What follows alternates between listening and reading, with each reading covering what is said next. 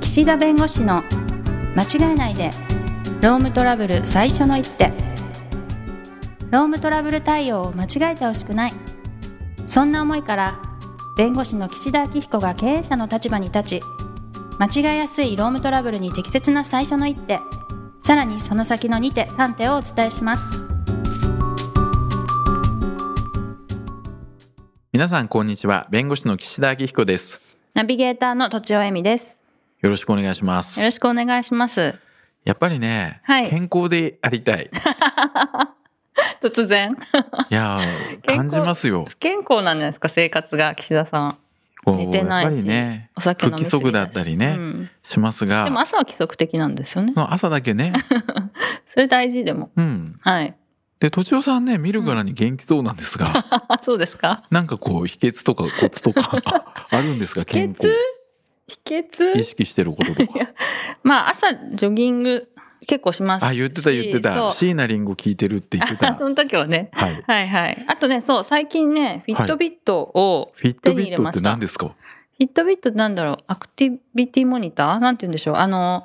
腕にはめて、はい歩数計とかああとー脈拍とかなんかいろんなメーカーからなんか結そ構うい出てると思いますう商品ありますよね。はいはいはいその一つがフィットビット。そう、うんフィットビットでで心拍数とか、まあ、歩数に加えて心拍数とか分かったりするんですけど、心拍数ってどういう時に確 認してるあどういう時がまずいなって なるんですなんかね心拍数疲れてる時って安静にしてる時つまり寝てる時の心拍数が上がってくるんですって、かへーつまり心臓の回数が増えるはいでそれが低い方が割とリラックスしてるとか疲れてないみたいな、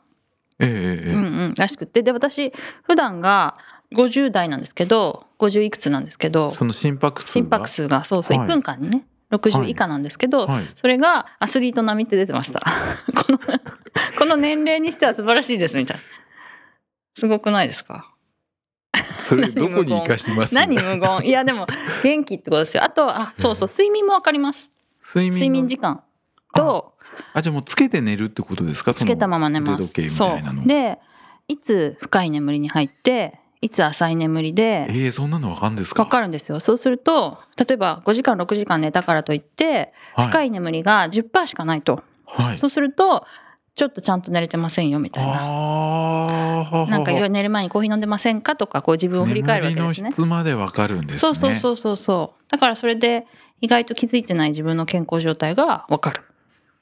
へえ脈拍が何50代50代、うん、60以下、うん。あああのね 岸田さんも睡眠時間知りたいからやってみたらどうすですかごいまあそうで すねあでもそういう寝てないよみた心いながけいいかもしれないですねそう。で、結構イライラする時って、はい気づいてないうちに睡眠時間が減ってたみたいな。えー、とちおさんなんかしょっちゅうイライラしてそうな感じしますけど何をえ でもね、そうでもないそんんなでこすとよ。ないあ穏やかなんです ねあんまりね、きあ今日言葉はきついんですけど、いやいやいやいや、うん うんうんうん、あんまりね、怒ったりね、イライラしたりしないんです。なるほどだけど、やっぱ子供にはね、ちょっと甘えがあるのであ、はははは子供にはちょっとね、出ちゃうんですよね。あじゃあ何かやるとすぐ心拍数見て「私まだ大丈夫」ってやってるんで すかいやいや、それはなんか安静時の心拍数ですね。あー見てんのはあーあーあー動いてる時はやっぱ当然上がるので、う、うんんうんそういう、えーいいですよ。いいですねやっぱり健康について意識するって大事ですよねそう、それはそうですそよう。なんですよやっぱり ね労務問題もね経営者の方がね体調崩されるというケースもやっぱりあるわけですよ辛労なでるほどね。いやーそりゃそうですよ労そうで働すよ事ね件にね巻き込まれて、はいはいはい。まあ巻き込まれたというケースとね自分で参っちゃった場合もありますけどね、いうんやー夜も眠れないとうんうん。うんうんもう寝るたびにこう従業員の顔が思い浮かん で辛いとまあ、辛かったらでも分かりやすいんじゃないですか、うーんあれいや辛くてね辛くてね。でやっぱり最後頑張らなきゃいけないところもあるわけですよあー会社としてねはい。そこは絶対譲っちゃいけない線とはい。いくら労働者の方がね寄ってきてもそれは別に法律上別にそこまでうん。応じる義務がないのにっていう時もあるわけですよ、うんうんいやでももうこの苦しい状況から早く抜け出したいからあーっていうような時もあるんですよ。ねはい。だからそういう時ってやっぱりいかにこう自分を強く持ってはい。健康で正常な判断があーできるかどうかってすごく。大事なんですよそれ睡眠やっぱり大事ですよね。うん、睡眠大事ですかね、うんうんうんまあ質もじゃあ大事ってことですねただ寝てるだけじゃねそうそう多分悩みがある時は眠りが浅くなっちゃうと思うのでいやそうですね、はいうんなので、まあ、健康にも留意しつつ、はいまあ、今日の話なんです けどうん、あの今日まあはどんいなろんなね話を聞く中でというかですね、はいいろいろはい経験する中で、うんこう結構ですねいやこの関係性だったら従業員と会社の社長さんの関係性だったらまあ絶対そんなね訴訟とかね何かねあー社長に対して物を言ってくるってことないだろうみたいな関係の中でうん実はそのろ根深い労務問題起きたりするわけですよ。うーんそれは実際にすごいたくさん働いているけど文句言われないだろうなみたいなことですかうんそうですねあのなんて言うんですかねもう昔から、うん学生時代から、はいなんかこの先輩後輩の関係にあって、はいはいもう先輩がその後輩になんかいろいろお願いしたらもう後輩「はいわかりました」ってなんかうん何でもやってくれるよううなんうん方がねいてね、嬉しそうだしみたいうな、んはいで楽しいっすって言ってなんかいろいろ飲み会とかもね 一緒に行って「先輩ごちそうさまです」とか、はいまあ、可愛がってるわけですよ。はいはいでその先輩がね大学卒業して少し企業で勤めてから、うんよし自分で起業して独立してやろうとうんでちょうどその人にあの後輩に声をかけたら「うんあ今自分ラーメン屋でバイトしてます」と「うん、先輩どこでやりたいです」とうん「やっと働きがいのある仕事見つけました」っていうようなねおーいいねアルバイトから正社員としてちゃんとやってきますと。はいでもやっぱり会社立ち上げる時ってやっぱりいろんなことやんなきゃいけないし時間もかかるし軌道に乗るまで大変だそうとで。すねうんで、まあ、なんかこう社長の自宅兼なんか自分の社長の住んでるところみたいななんていうんですかねあのまあ、自宅アパートの兼事一務所みたいな、うん、はい一室みたいなところになると、まあ、シャワーとかあるわけですよ、はいトイレとかね。でそこにいやもう泊まり込みでやりますとか言っておーでその方もね住んでるところ他にあるんだけれども遠いとうんだったらもうここに住んで、うんまあ、寝泊まりして寝袋持ってきてそこで働いて一緒に頑張っていきましょうってやってて、一見すると好きでやってるんだなって感じですよね。うん、はい。でその人もその働きがいというかやりがいを見つけて、うんね、会社のが成長するのを一緒にこう感じていきたいみたいな、はいでも一応従業員と社長の関係性なわけですよ。はいはい、なるほど。でそう言って仕事がまあうまくいきだした頃にですね、うやっんぱり社長の方もいろんな付き合いが出てきたりして、はいそのうん部下というかね昔の後輩だったその従業員に対して、うんまあ、ちょっと扱いが前と変わるわけですよ。おお、なるほど。ね、いはろいろなこともしなきゃいけないし一緒にはね、いはい飲みに行くことも少なくなるし、はい。でそうなっていくうちになんかやっぱりその、まあ、部下というか従業員の方のやっぱり感じ方とか気持ちも変わってはい。内容証明で残業代請求届いたりするわけですよえ。、突然。そう届いたりするわけですよ。えー残業代もらってない、こんなにみたいな。うん、でもらってないわけですよ結果。ああ、やっぱりですよねもう給料例えば20万なら20万で、はい。朝から晩まで働いて。はそうい。でそれはもう労協違反なわけですよ。うんそうですよね。はい。まあ、そんなの誰がね見たっていやそれはダメですよってなるんだけど、うんその社長の感覚の中ではもうその大学時代の先輩後輩の関係なわけですよ。はい。自分のことも分かってくれてると後輩は。うっん。て思ったところいきなりですうんよ。はい。そしたらすごい金額なわけですよ。何百万とか。何百万じゃ効かないわけですよ。何1,000千万超えてくるわけです1000万よ。超えてくるんだ。はいはい。何年分とかってこと。 2年分なんですけど、はいはい。まあ、時効の関係で大体2年分なんですけど、まあねはいいや毎日そこにいるわ けですよ。そこだって家だから。恐ろしい。でも本人はいや社長から指示があったらすぐに対応できるように待機してたとかね、はい。はいいや夜深夜でも社長が3時とか4時に帰ってきて、うん。なんかこれやっといてとか言われたらそれ対応してましたとか、うんうんまあ、いくそういらでうもねそういう話になるわけですよ。はい。でそうすると会社で働いてる時間とその、まあ、部下従業員の方の私生活とかも混然一体となってるんですよ。そうですね。で見方によればそれは、でも労働なんじゃないかと。でうん見方によればそれは私生活の問題だから、うんうん。っていう話になるんです。はい。でも会社である以上は、はい。当然労働者の方の労働時間の把握をしなければいけない管理をしなければいけないまあこれポッドキャストでも何回か前にそういう話したかもしれませんが、はい。となると管理してない会社が悪いって話になるわけですよ。うん。なるほど。で従業員の方もじゃあ働いたっていう証拠あるんですかっていうことになるんですけど、うんまあ、結構あるわけですよそれはそれで。なるほど。もう駒遣いのように社長がやってるからある程度そはいはのいメールとかが残ってたりしてね深夜とかに。あーそうですよね。となるとねこれ大変なんですもう恨みっていうかね、社長としてはね、はい俺が連れてきてやったと。うん。でも従業員からしてみたら当然もらうものもらわないとそれはダメですって話になるじゃないですか。また最近冷たいしね、みたいそうな。。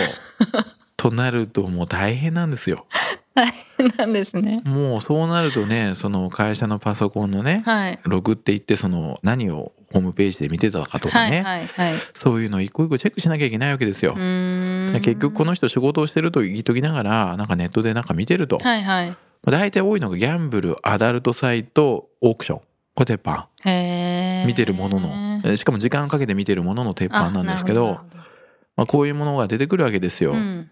でもこういうものを見てて結局仕事してないっていうようなことをね立証するんですけど、うんじゃあ我々もだからそういう事件をね依頼受けるとその分析するわけですよどんはないホームページ見てるのか、 まあすごいいっぱいあるわけですよ。へうん、でもそれは裁判官にちゃんとこの人働いてないっていうのをアピールするためにね、え。はいでそれは見せ方工夫しなきゃいけないんで、はい単にあの URL だけ書いてあって裁判官に響かないから、はい。まあその何ですかホームページの画像とか。画像とかを、まあ、1枚目とかだけダウンロードしあのダウンロードというかしこんてなわいせつなサイト見てましたよとか。そうそれをね証拠の第何号証でつけたりすごるわいけで嫌す そよ。うな顔してるけど。